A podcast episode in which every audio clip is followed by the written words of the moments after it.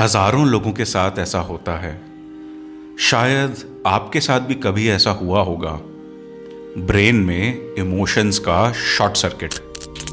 जैसे चलते चलते अचानक से रुक गए होंगे आप ध्यान से सुनने, बगल से आती साइकिल की वो ट्रिंग ट्रिंग जो आपको अब ननिहाल के नुक्कड़ वाली कुल्फी की याद दिला रही है। या फिर नए अनजाने शहर में आपको अपने घर के टेस्ट वाले समोसे मिल जाएँ तो कैसे फिर इतने दिनों की आस मिटाने के लिए फहराते हुए निकल जाते हैं आप गरम गरम समोसे के ये बड़े बड़े निवाले? पर लाइफ की तेज़ी के साथ ना, हमारे अपने आप से जुड़े ऐसे कई सारे छोटे बड़े इमोशंस धीरे धीरे थोड़े धुंधले से पड़ने लगते हैं।